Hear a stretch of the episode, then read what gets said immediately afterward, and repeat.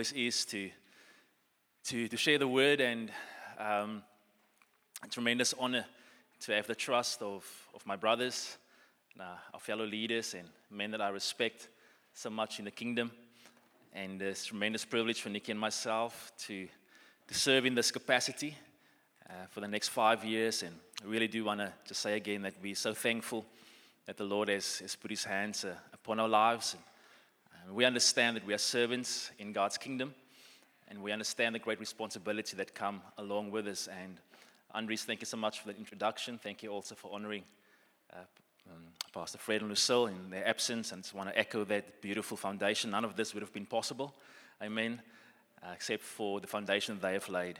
And so we are so thankful and, and humbled also to, to walk um, in a legacy that they have left us. And um, just couldn't agree more, Andres, also with uh, mom and dad. Just really want to honor you.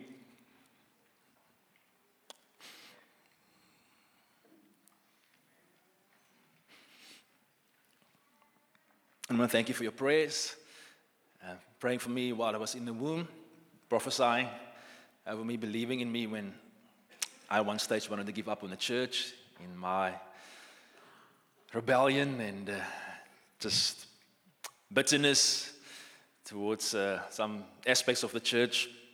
Thank you for believing in me and for coming after me and just being a safe space for me and for continuing to be a safe space for Nikki and myself and for our children. And one day when I'm big, Dad, I want to be like you.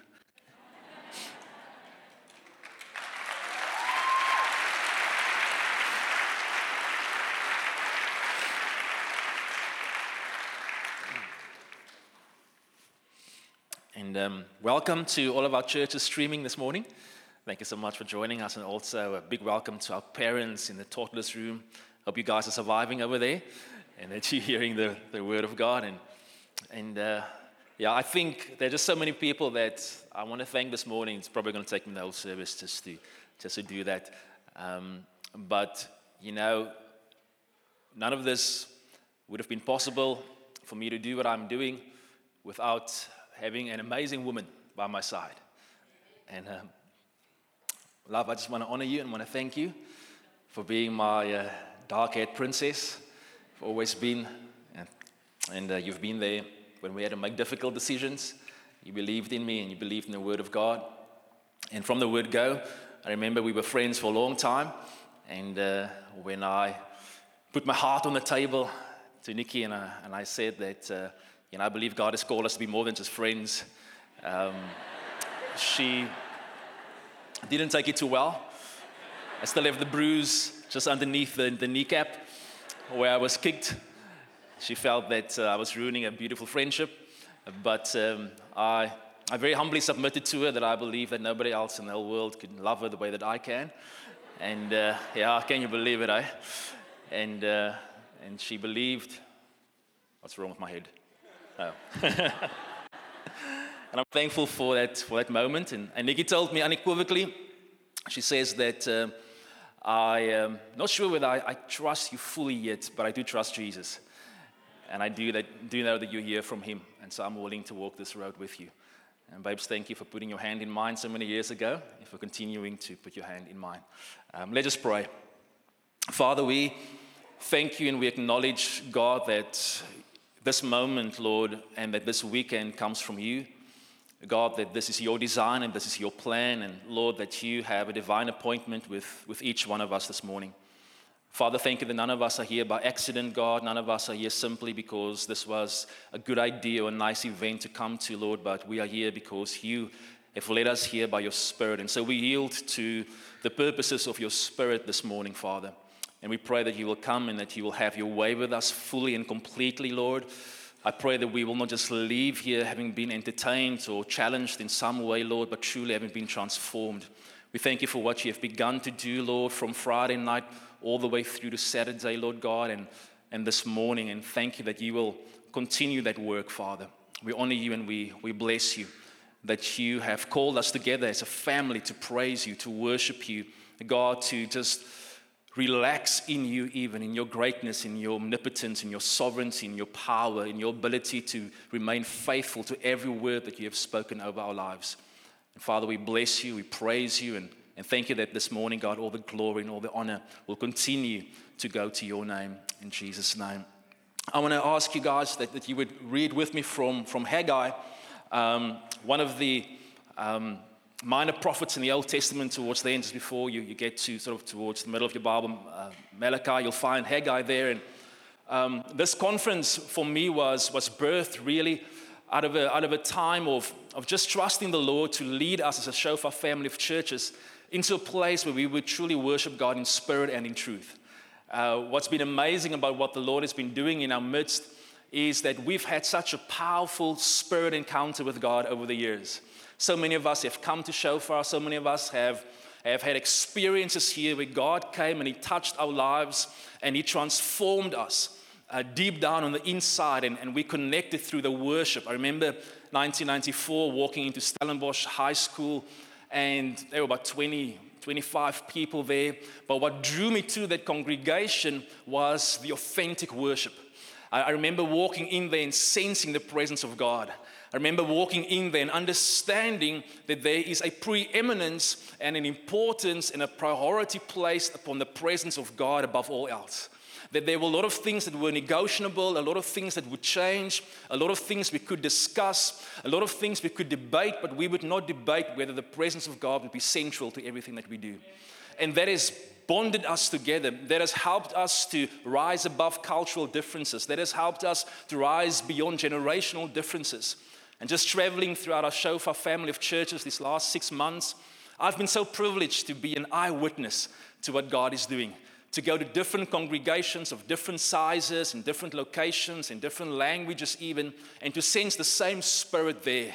That when you walk in and we start worshiping God, we connect with God. There's a hunger for the Lord Jesus Christ.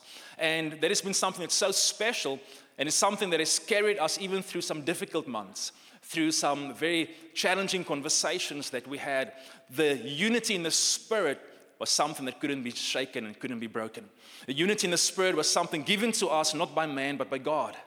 That we, we've been born by the Spirit of God. As individuals, we have been born again by the Spirit of God, and as a movement, we have been birthed through the Spirit of God. And I've always known it that Jesus builds his church, but you know, now my eyes and my ears have seen and heard it. Jesus is building his church, and, and his church is stronger than ever before. This part of the body of Christ has come through a, a testing time in an amazing way, in a miraculous way, because of the bond of the Spirit between us. But I felt that as we're going into this next season, that God is wanting us not just to worship Him in spirit, but also to worship Him in truth. To, to get to the place where we are not afraid to ask some honest questions. And one of the questions we've been asking ourselves is where is the love? Where is the love that God has poured out into our hearts? How is that manifesting? Where is that manifesting? Is it manifesting? And if it's not manifesting, why not? And I don't know about you, but we've had some wonderful conversations this weekend, haven't we? We've had some incredible conversations right throughout Friday, just understanding that sometimes it's important for us to slow down, to stop, to, to listen, to give God the opportunity to speak His word into our hearts again. And and throughout Saturday, just constantly, so many different speakers coming. I was so um, encouraged by Cornay sharing with us that often he doesn't know what God wants to say to him until his, his feet touches the, uh, the ground of the nation or the town that he's in. I'm encouraged by that, Cornay, and I pray God would give me that same uh, privilege because I often don't know what God is wanting to say until I step onto the stage. So that's, that's sometimes a, a massive, massive challenge, just having to navigate through that. But I'm encouraged by just the, the testimonies and the vulnerability that came through throughout all the speakers. I was so encouraged by John. Uh, every time I visited Ross's congregation in Durbanville, I, I had this, this, this spirit of covetousness that I had to fight off John you know, just being there with, with Ross in his, in his congregation, I would look at his venue and think, oh, that's an amazing venue. I would look at all the stuff that God is doing through his life, and I felt like such a bad pastor. And you encouraged me that you struggle with many of the same things, that uh, you also have to fight against that spirit. So, so thank you for your vulnerability, John. And, uh, and uh, you know, it is unfair. I mean, Ross can sing as well. You know, I'm just like, come on. Yo, that is just like, you know, I, uh, I just thought it would be so easy. Know, if I could sing as well, it would just be amazing. Only does the man have calves and, you know, he's, he's, he's got a voice as well. So I'm sure there's another thorn God has given you in your flesh, Ross. I, I know, I know that he does. And we, we just want to honor you. Thank you for the words that you shared with us, Ross.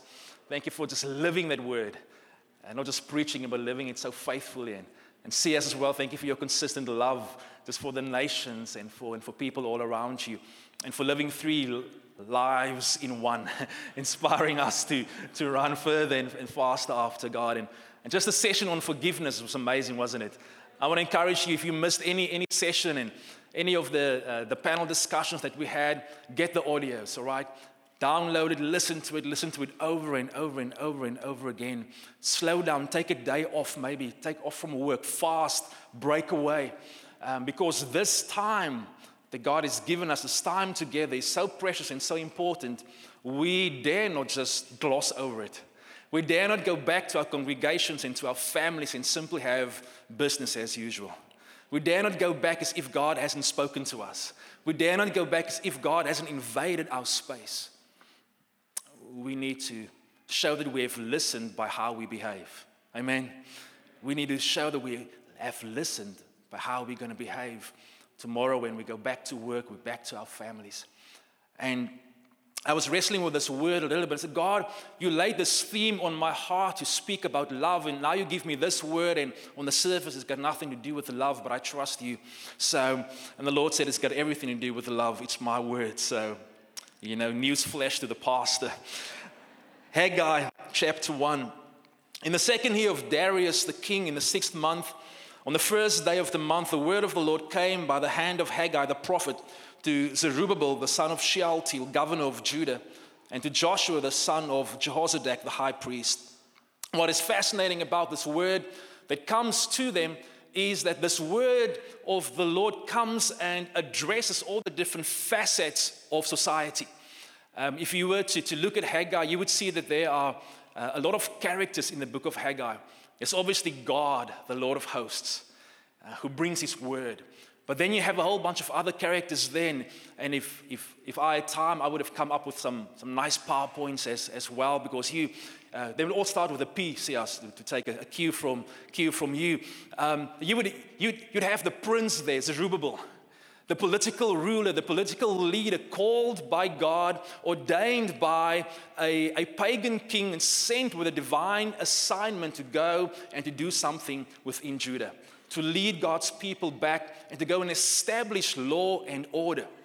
And then you have the, you, have got the priest there, Joshua, who was, who was coming from a line of, of priests and who had to make sure that he would facilitate the anointing of God, that he would bring the needs of God's people before God and the heart of God before the people. And then you would have in there also the people. And the word of God comes to the political leader, comes to the spiritual leader, and comes to the people and speaks to them. And I believe that at this time we are going into, no longer will the word of God simply be be limited to the priest. Simply be limited to the man on the pulpit. Simply be limited to the one who has the dream and who has the vision that he has received from God. But I believe with all of my heart that we are at a time when the Spirit of God is speaking to the prince, is speaking to the priest, and is speaking to the people. And when the Spirit of God speaks, that God has prepared our hearts as a church family to respond to that voice. And the word of the Lord comes to them, and, and the word of the Lord comes to, to Zerubbabel first and challenges him. And, and that's the beauty of leadership, isn't it? James said it that don't, don't jump up and get all excited about being a teacher or being a leader because you know you'll be held to a higher standard. And that's why when we say and when we ask you to pray for us, we, we don't just say that to be nice. we say that because we need your prayers. We say that because we, we, we cannot do this without your prayers.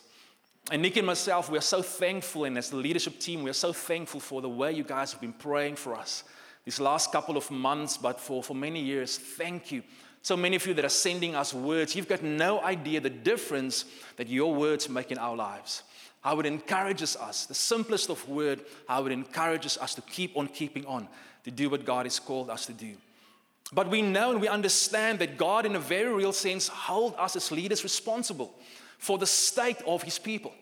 And so God comes and he speaks to Zerubbabel and he speaks to Joshua and he challenges them in this, in this next way and he challenges the people as well.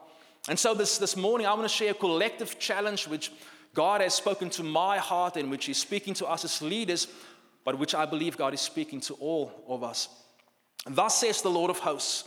Just some context quickly the, the people of God have been, we all know, if you look at the Old Testament, that there are a few threads that run throughout the Old Testament. The one of them is the constant, almost stubborn rebellion and unfaithfulness of God's people the ability to constantly run away from God, the ability to constantly take beautiful things that God gives them and to mess it up. To, to twist things and to pervert things. I mean, right back to the Garden of Eden, the most beautiful, perfect setting, we messed that up. And we continue to mess things up, don't we? I mean, all of us who have been married for any stretch of time, we know that. We know that it doesn't take too long for us to understand the selfishness that lives in our hearts. That two human beings that come together basically come together in a state of brokenness. And as, as humanity, we have this wonderful, powerful gift to mess things up. Now, those of us that had, had kids, and you look at the little baby and you think, what an angel.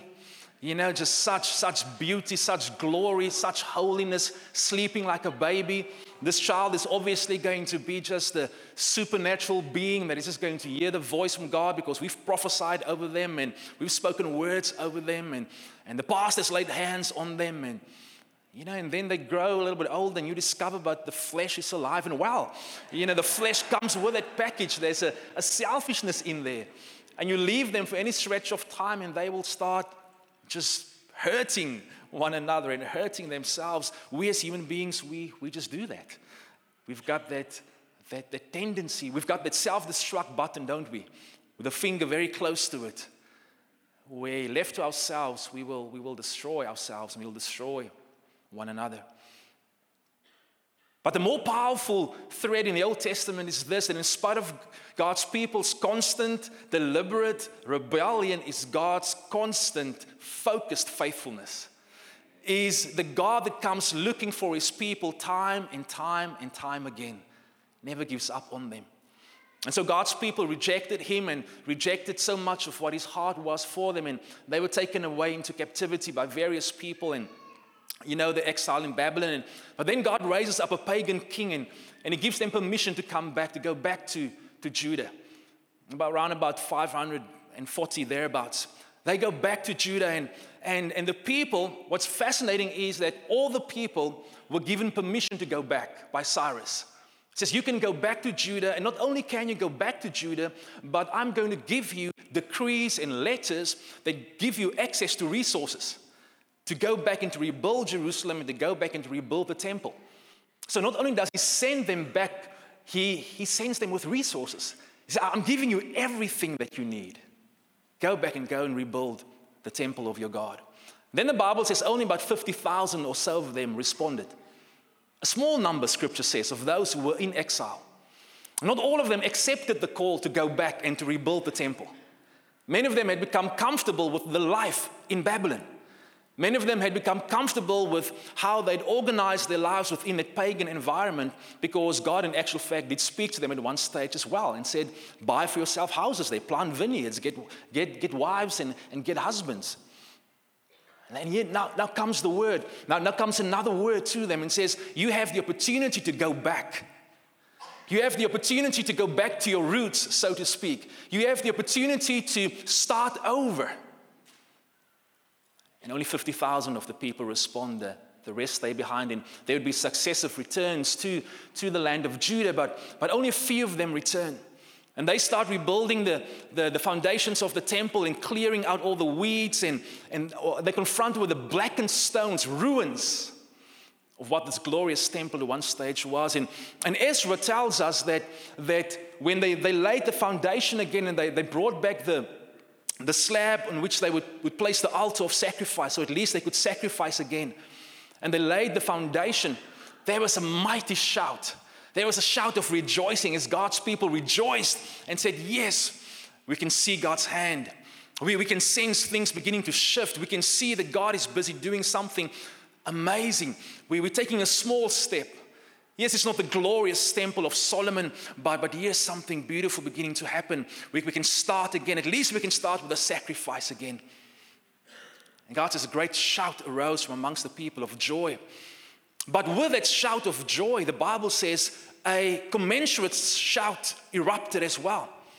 And it was a shout of, of weeping, the shout of, of grieving, where there were, were older men who were young when they left Judah. And they still remembered what the temple looked like. And it says that their, their grieving arose to such an extent that you couldn't distinguish between the joy and the grieving. And it broke the hearts of the people who were busy building. And they lost heart. And their disappointment in what the temple looked like squashed their spirits. So that for 15 years, nothing more happened. For 15 years, they still went on with the sacrifices. For 15 years, they still went on to, to have an outward appearance of, of, of worshiping. And, and I'm sure many of them were genuine, but they, they did that within the context of the ruins. In other words, they, they settled for the ruins. They settled for the ruins. Things will never be the way that they were before. We will never again have the glorious temple that we had under Solomon's time we will just settle for a measure of revival in our, in our bondage. It's within that context, 15 years later, that Haggai arrives on the scene and he brings them this word. Thus says the Lord of hosts. And it was important for Israel to, to understand who's speaking to them because at this stage they were a small nation. They felt insignificant. They were, they were subject to great empires who had conquered them, who had ruled over them. And, and this word comes to them and they feel small and they feel insignificant, but it's important for them to understand that this word doesn't come from Haggai. This word doesn't just come from, from, from, from one of their brothers, it comes from the Lord of hosts. It comes from the one who's in control of, of the kingdoms of the earth. It comes from the one that created the heavens and the earth. It comes from the Lord of hosts, the one who's faithful to his promises. And so the word, when it comes to us, even the prophetic word, always has at its aim to elevate us and lift us up of the bondage of our circumstances. And for many of us in this room, there are circumstances around us, ruins around us that we have accepted. That we know that it could be more, we know it can be greater. We heard so many beautiful testimonies this, this weekend especially John speaking to us about the beauty of generational worship and, and, and loving our families. And many of us are challenged in that regard, or many of us are challenged when we, we look at some of the panel guys here that, that are living their lives for the kingdom of God, wanting to use finances for the kingdom or wanting to use their homes for the kingdom. And we're challenged by that, and we look and say, Oh, I had a dream like that many years ago. When I came to salvation, when God spoke to me for the first time, I had a dream like that. But my circumstances are telling me a different story. My circumstances are dictating something else to me. And there's this massive gap between the word and our experience right now, a massive gap between the promise and our reality right now. And I believe that God is wanting to stir something in our hearts. That God is wanting to stir faith and a boldness and a confidence again to do what the people of God had to do at this time. So the word comes to them, and it's a tough one. And he says to them, These people say the time has not yet come to rebuild the house of the Lord.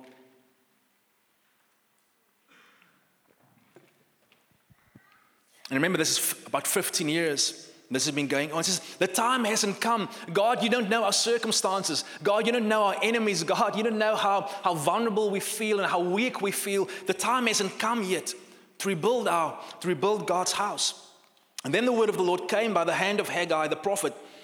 And he says this to them Is it time for you yourselves to dwell in your paneled houses while this house lies in ruins? And so while I was just sitting here this weekend, the, the, the, Lord just began to challenge my heart. And He says, Heinrich, you can have a conversation around loving one another and loving the world, and it's an important conversation. And I'm having a conversation with you concerning my love for you. And I want you to know that I'm not going to drop you. I want you to know that I know you. I want you to know that you cannot outrun my love. I want you to know that I'm passionately committed to you. I have not given up on you.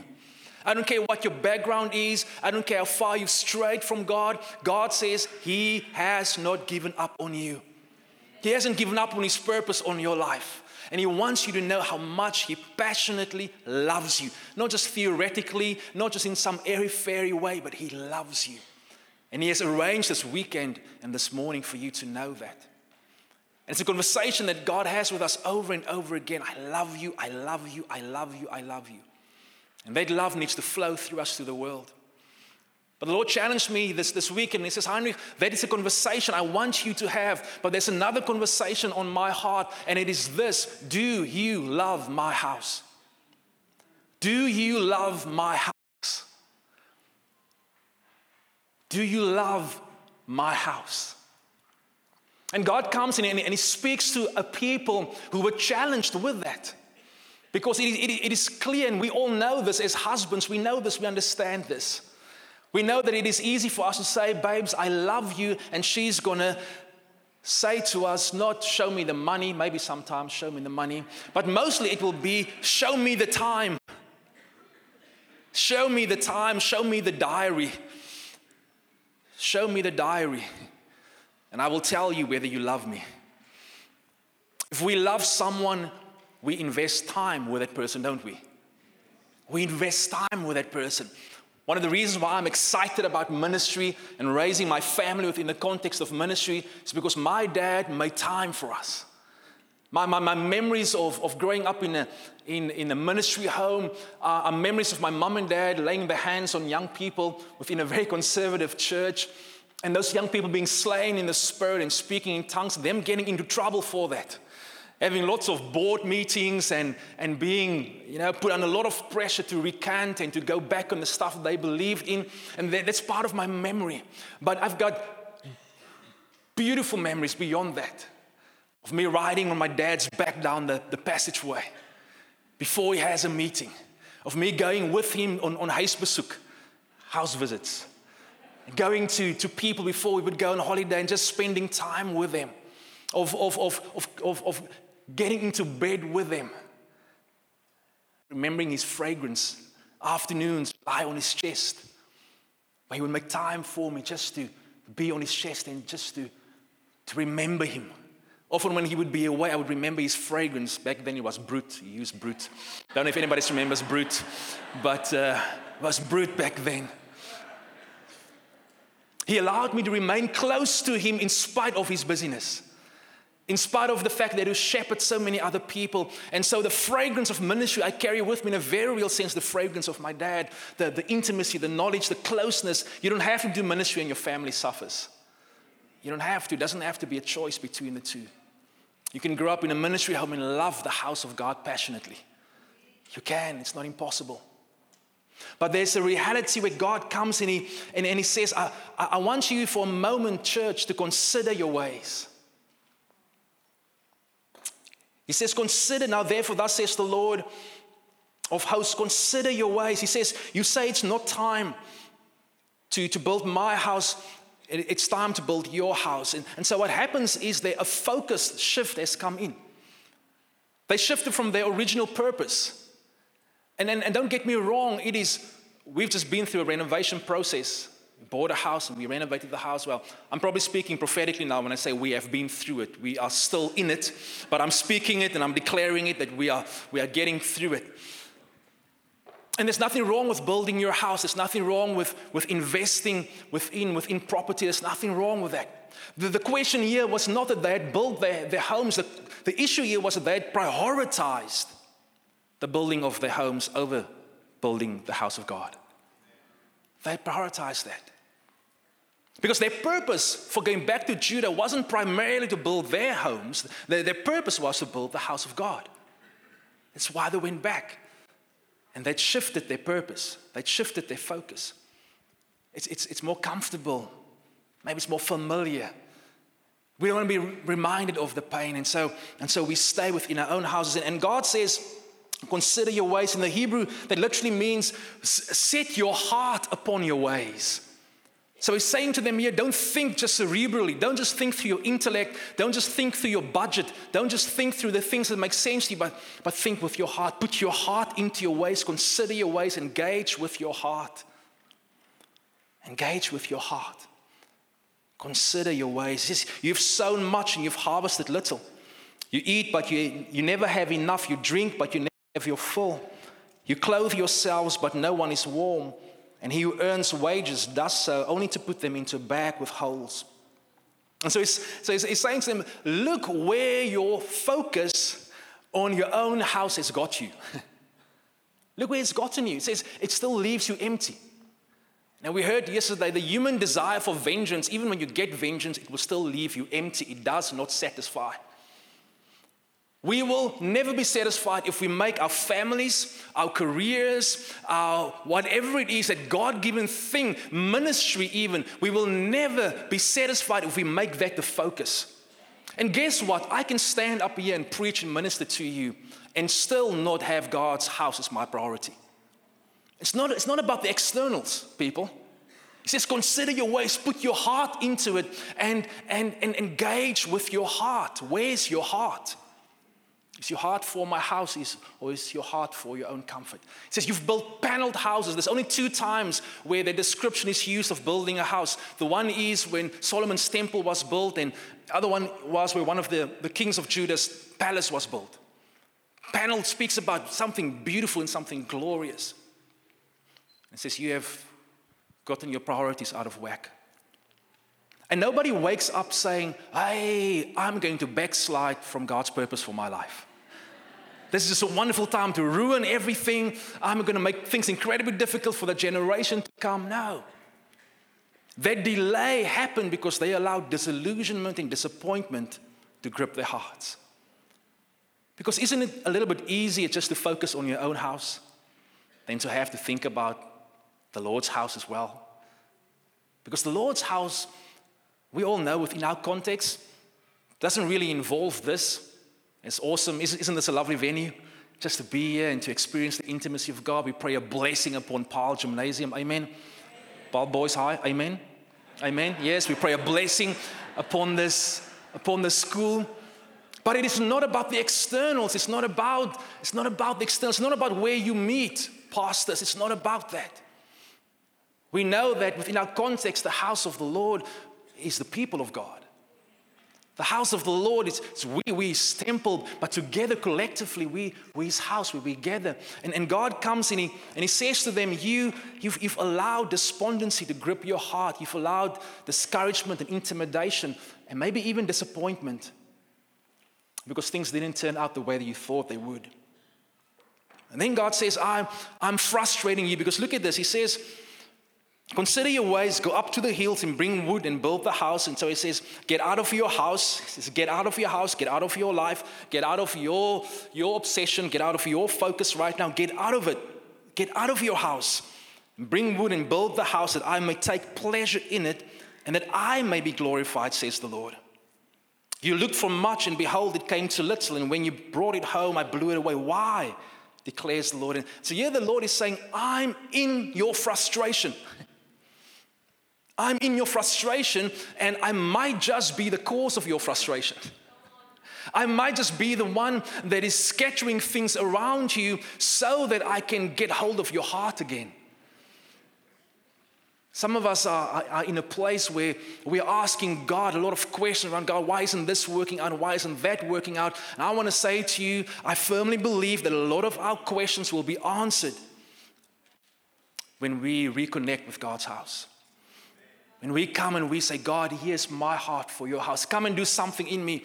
I remember just growing up, forgive me, I'm going to talk about my family quite a bit, but growing up in, in a ministry home, and it's one of these verses the Lord just impressed upon my mom and my dad to speak into our lives that I was young and I was old.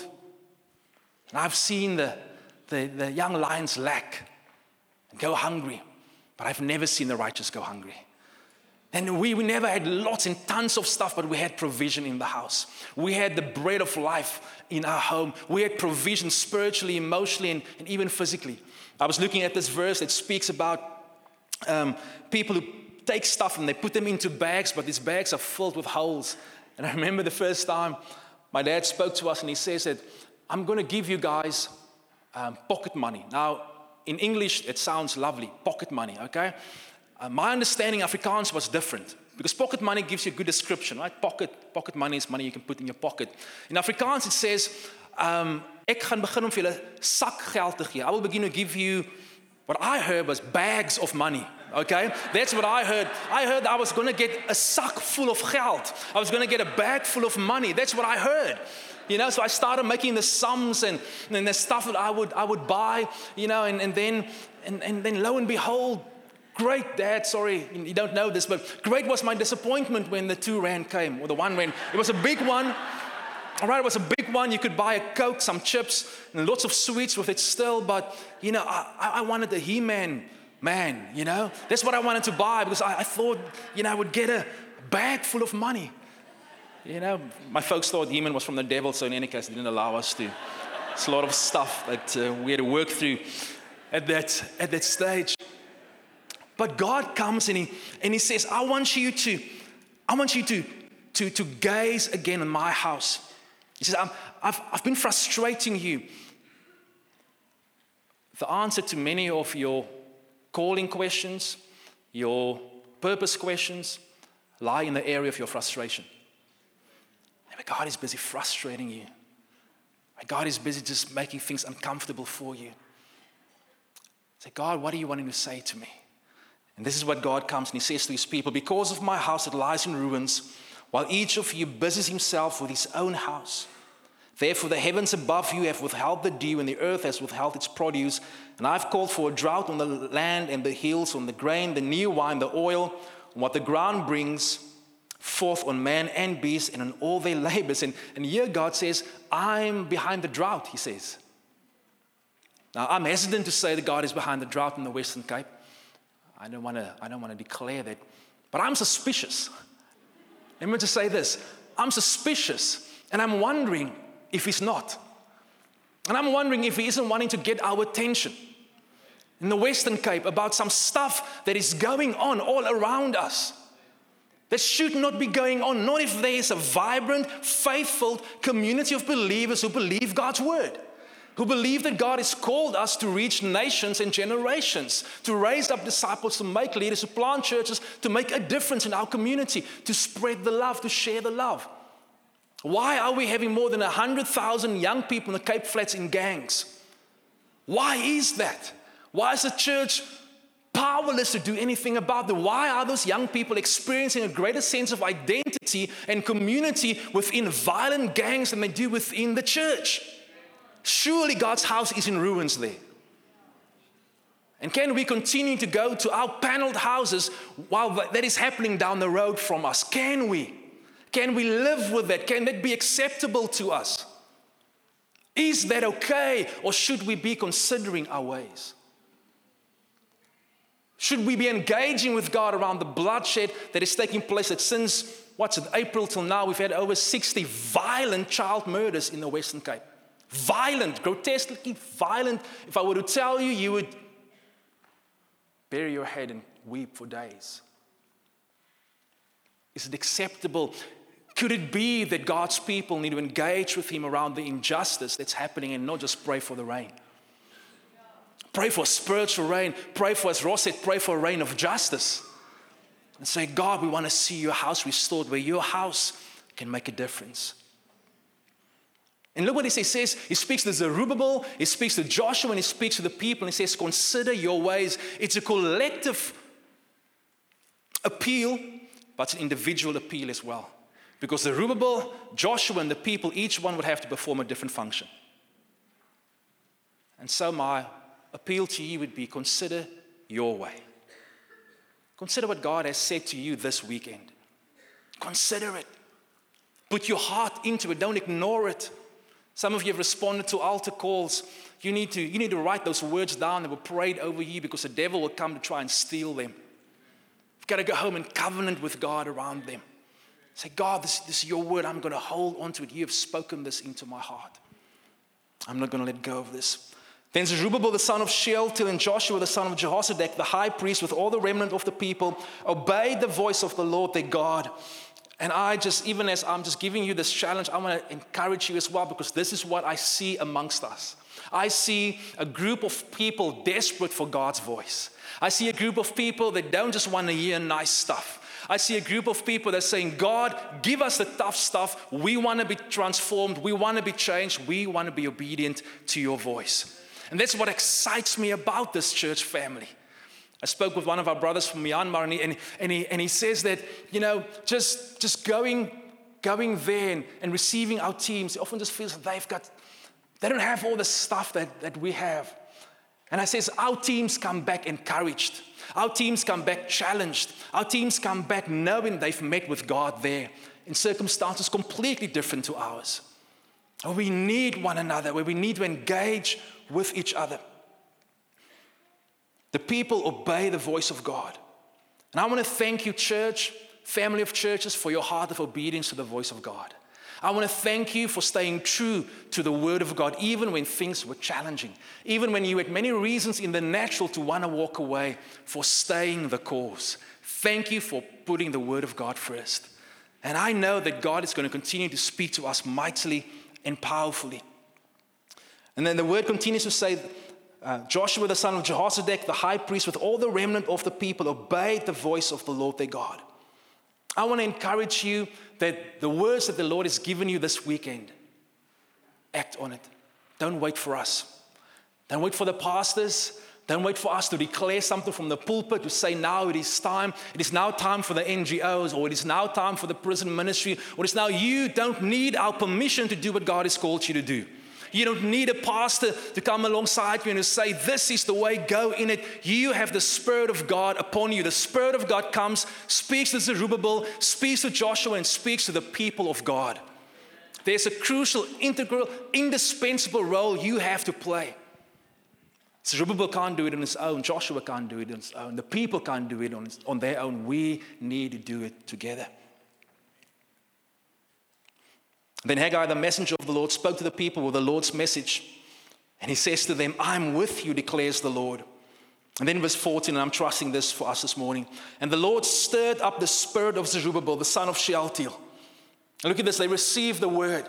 Right? They listen to the word, they receive the word, they obey the word, they, they turn their hearts back to the house of God. They don't have all the answers yet. The circumstances haven't changed. The, the ruins didn't build themselves all of a suddenly. They didn't speak to the ruins and say, Ruins, be thou risen up and be established in the name of Jesus, and so shall it be, yea and yea. And then stood back with a thankful heart. They turned their hearts towards God. Many of you in this moment, your head is spinning. You're thinking about the calculations. What will it mean? What will it cost? Don't go there right now. Engage with your heart. Just say, Yes, God. Yes, God. Yes, there's there are quite a number of us in this room. We haven't said yes to God yet this weekend. Don't leave this place without saying yes. Yes, God. Yes, God. Yes, God. I want to do what you've called me to do. I'm with you, declares the Lord. And then verse 14. And the Lord stirred up the spirit. I mean, that speaks about an awakening of the spirit. There's this beautiful combination where the Spirit of God comes, speaks to the people, and then something happens to their spirits. Notice first, not, not, not the resources first, not, the, not, the, not the, the, the, all the other external things first, but something happens to the spirit. We are spirit led, filled, empowered people. And if we are going to take the land that God has for us, we will need to move from God's Spirit. And we will need to engage with Him from our spirit. And the Lord stirred up the spirit of Zerubbabel, the son of Shealtiel, governor of Judah, and the spirit of Joshua, the son of Jehozadak, the son of jo- uh, the high priest, and the spirit of all the remnant of the people. As a stirring of the spirit. And I believe with all of my heart this morning, God is wanting to stir some spirits in this place. Where God supernaturally wants to fan the flame, where He supernaturally wants to awaken many of you that have allowed a spirit of slumber to come upon you to, to drag you into disillusionment and to say to you, the best is yet to come. The best is yet to come. The best is yet to come. And they came as their spirits were stirred, they came and they worked on the house of the Lord of hosts, their God. Notice the order, their spirits were stirred. It's a spirit work. And out of that, they came to work on the house. On the 24th day of the month, in the sixth month, in the second year of Darius the king. Then a couple of days later, on the 21st day of the seventh month, the word of the Lord came again by Haggai the prophet. It says, Speak now to Zerubbabel. That's my cue. Speak now to Zerubbabel, the son of Shealtiel governor of Judah, and to Joshua, the son of Jehozadak, the high priest. I, I, looked at this and I, God, you're saying this over and over again. You know, Zerubbabel, Joshua, the people. But I believe he's saying it over and over again because we don't get it. We don't get it. we still think it's Zerubbabel or Joshua or the people. And God says, No, it's all of you. The next work and wave of God that's going to come, where God is taking us to, has to be a collective, has to be all of us. Has to be all of us. It has to be all of us. We cannot go where God wants us to go without all of us submitting our spirits to God and saying, God, come and have your way with me. Come and ruin me to myself. Heinrich and Nikki cannot do this. We are not the people God has chosen to change and transform this community of believers. We cannot do it.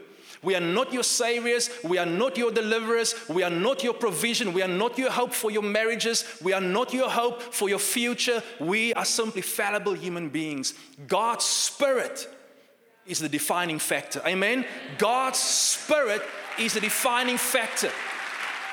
He shapes us, He molds us, and He stirs us. He stirs us. If I were to see us, I would ask you to turn to your neighbor and ask him, Are you ready to be stirred?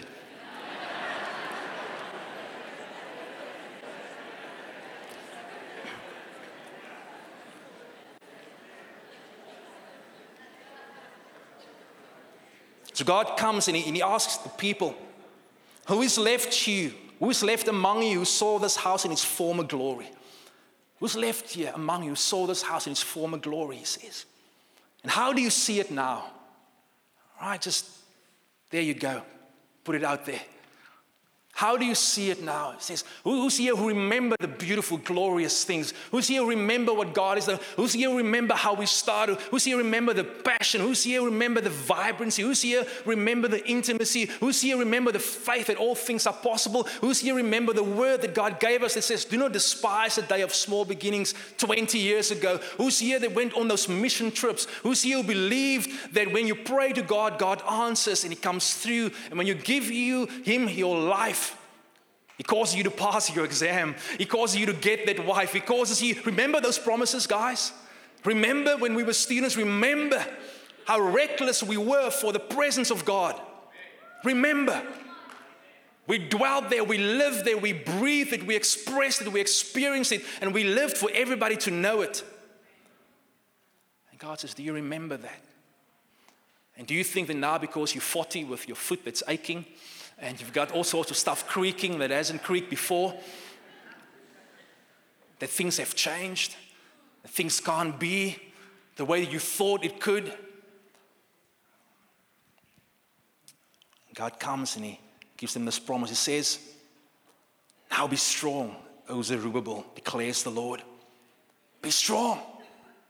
Be strong, declares the Lord. Be strong, O Joshua son of Jehoshaphat. By the way, there's some of you guys, God is going to usher you, push you, nudge you into politics, and God says to you, be strong. Be strong. He has called you as a prince to bring law and order to municipalities, to local councils, to school boards, to environments where law and order is needed. He says to you, be strong. Don't be afraid to go there. Don't be afraid to be the salt and the light. There's some of you with callings on your life that God has, has awakened over this, this weekend to enter into pulpit ministry and you're afraid, and God says to you, Be strong. Don't be afraid, be strong. And then he says, Be strong, all you people of the land, declares the Lord. Work, for I'm with you. Go to the prison, for I'm with you. Go to the orphan, for I'm with you. Go to the down and outs, for I'm with you. Go to the up and outs, because I'm with you. Go to your neighbor. Go to the ends of the earth. Work, he says. Go to your workplace. Love your employees. Love your employers. Pay them well. Treat them well. Love the people who work for you at home. Work, work, work. But work knowing I'm with you. Work knowing that I'm with you, declares the Lord of hosts, according to the covenant that I made with you when you came out of Egypt. My spirit remains in your midst. My spirit remains in your midst. Fear not. For thus says the Lord of hosts, yet once more in a little while I will shake the heavens and the earth and the sea and the dry land, and I will shake all nations so the treasures of all nations shall come in, and I will fill this house with glory, says the Lord. Silver is mine and the gold is mine, declares the Lord of hosts. The latter glory of this house shall be greater than the former, says the Lord of hosts. And in this place I will give peace, declares the Lord of hosts. The latter glory of this house shall be greater than the former. The latter glory of this house. And look what God says. He says, You've, you've, got Solomon's temple, beautiful, just like everything Israel longed for. The crazy thing is, these, these old people that were young people in the days of Solomon's temple, there really wasn't any glory there for them in their context. Because those little boys, when they grew up, it was apostasy and backsliddenness, and that's why God gave the temple over into the hands of the pagans.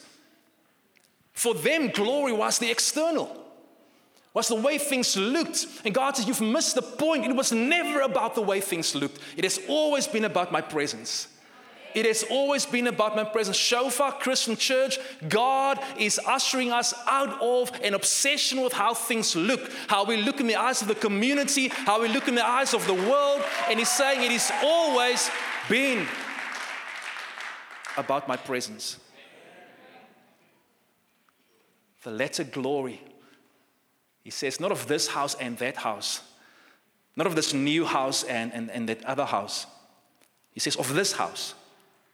Isn't it amazing? I mean, this house at that stage consisted just of one altar and a whole bunch of broken heaps of stones. And God says, that's still my house. It's one house.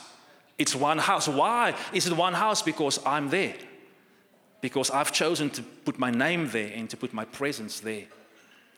Some of you are going to go back to Springbok, you're going to go back to Standerton, you're going to go back to different places, Johannesburg, wherever. You're going to look differently at the place where you are. God is with you. God is with you, and that makes all the difference.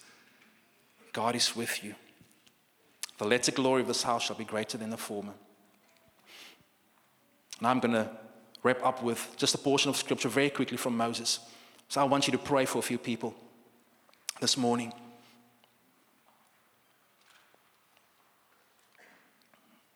Just bear with me one minute. Number six. Numbers 11, rather, skip number six. Numbers, numbers 11. Let's go to Numbers 11. Then the Lord said to Moses, Gather for me 70 men of the elders of Israel, whom you know to be the elders of the people and officers over them, and bring them to the tent of meeting and let them take their stand there with you. Just some context. We heard it yesterday again. This love hate relationship between Moses and the people. The people moan and they complain. God comes to them, guides them by fire, guides them by, a, by the cloud of his presence. And the people moan. They're the mixed multitude. They moan. There's, there's this moaning and grumbling going on. And at one stage, God sends fire into the camp and people start being devoured. And Moses prays for them again.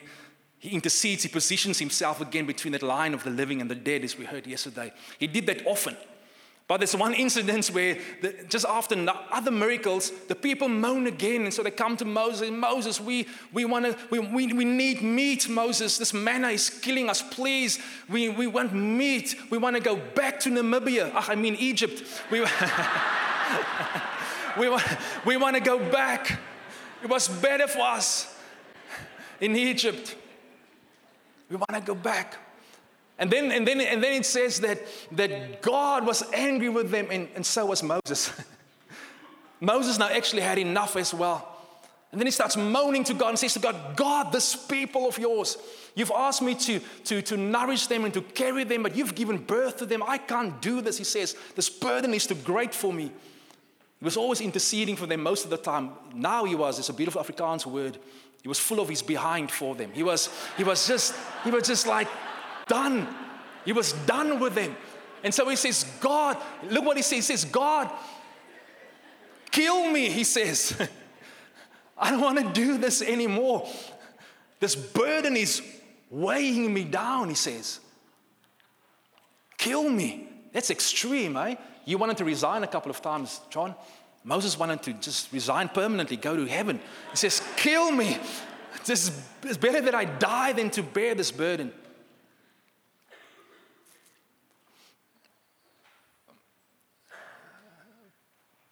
Pastors are human. We're often at their wits' end with what to do with the amazing call that God has given us, what to do with God's people. It's amazing and it's beautiful and it's awesome as this is. And God comes and He gives Moses something so beautiful. And I want to end here. He says to Moses, Moses, gather 70 guys, gather, gather other guys. And I'm going to do something. Let's put that slide on for me, please, in the next verse. Gather them together in, in Numbers 11. And then the Lord said to Moses, Gather for me 70. Go to next, the next verse. And I will come down and talk with you there. And I will take some of the spur that is on you and put it on them, and they shall bear the burden of the people with you, so that you may not bear it yourself alone. Old dispensation. In the ceremonial law, here's God's heart for the New Testament already displayed. Remember the promise through the prophet Joel? I will pour out my spirit upon all flesh. And here it is in God's Moses, you don't have to bear this burden alone, Moses. I'm giving you other men. And my spirit is going to be upon them. They're going to help you to carry this burden. And I, this morning, I want to honor the 70 pastors. I want to honor my brothers. Shofar pastors, can you guys just stand? Just stay where you are. Can you, can you stand? My burden bearers. Don't you guys just want to just stand where you are? Just, just stand all over this place.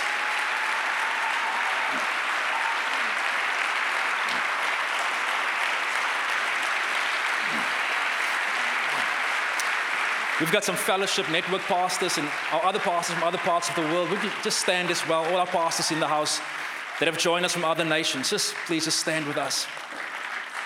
And our wives, please, all the pastors' wives, stand with your with your spouses. God has put the same spirit upon these men that's upon me. It's the same spirit, the Holy Spirit.